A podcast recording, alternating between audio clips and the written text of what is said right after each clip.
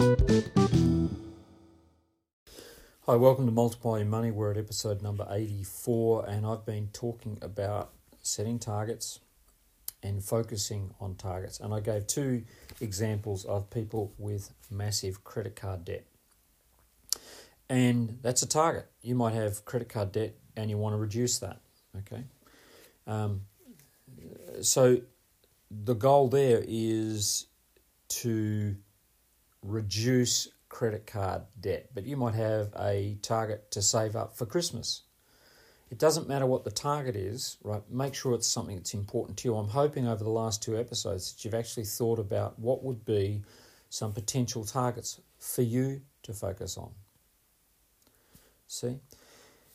Once you get out of debt, you can start to set targets for improving your life, right? So the the last two episodes were about just getting from a negative number into the black, getting out of the red into the black. Credit card debt is in the red, okay? But once that you get out of debt, then you can start to set targets for improving your life, like setting up an emergency fund or owning your own home or taking a well-owned holiday, okay? Your goal could be as simple as saving 300 pounds per month for the next 25 years and retiring a millionaire and that's basically it. You know, if you save three pounds a month, okay, you'll have a thousand pounds for Christmas. Okay, sorry, if you save three pounds a day, what do I say? Three pounds a month. If you save three pounds a day, you'll have a thousand pounds for Christmas. That's a coffee. That's the price of a coffee. Okay, so setting priority goals works closely with the skill of monitoring. As mentioned, performance falls into three categories. So throughout this course, I'm trying to change your performance, right? I'm trying to get your it's not only to know stuff but to start doing stuff differently so that your life changes, right?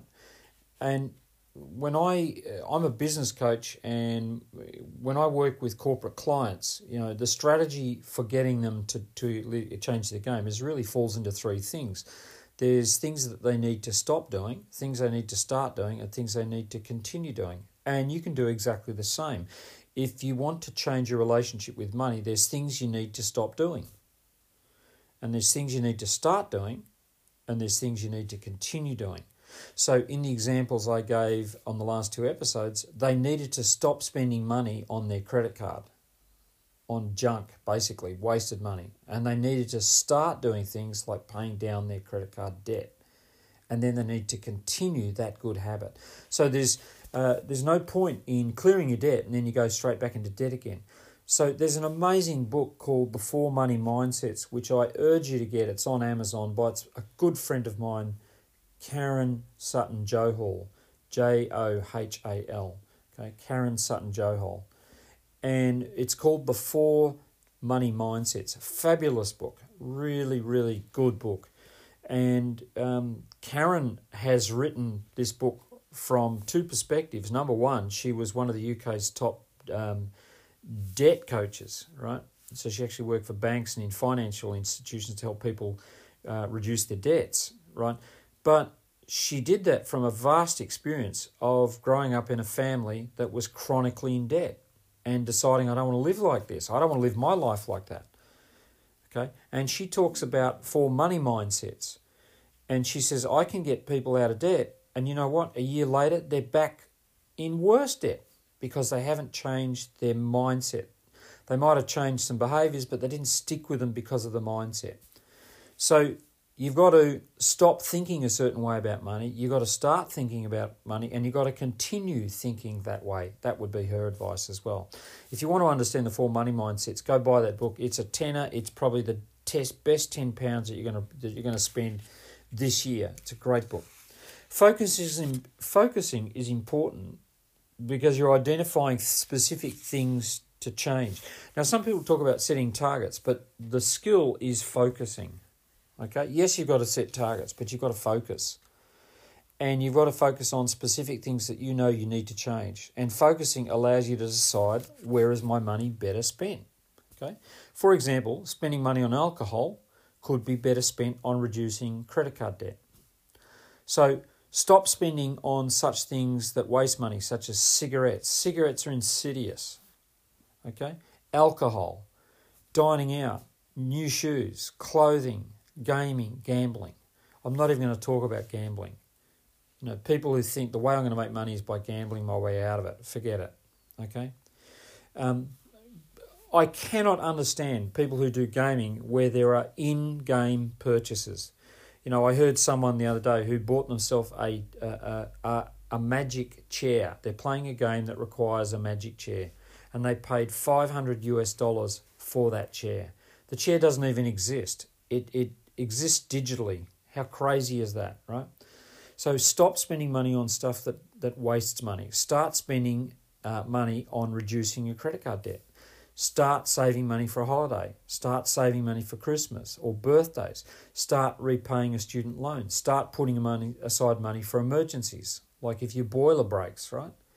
And then continue with your savings plan. The stop, start, continue. Now, I uh, studied behaviour modification at university when I did my psychology degree. That's what I focused on behaviour modification. And those are the three things that change behaviour stop doing stuff, start doing stuff, continue doing stuff but that requires focus.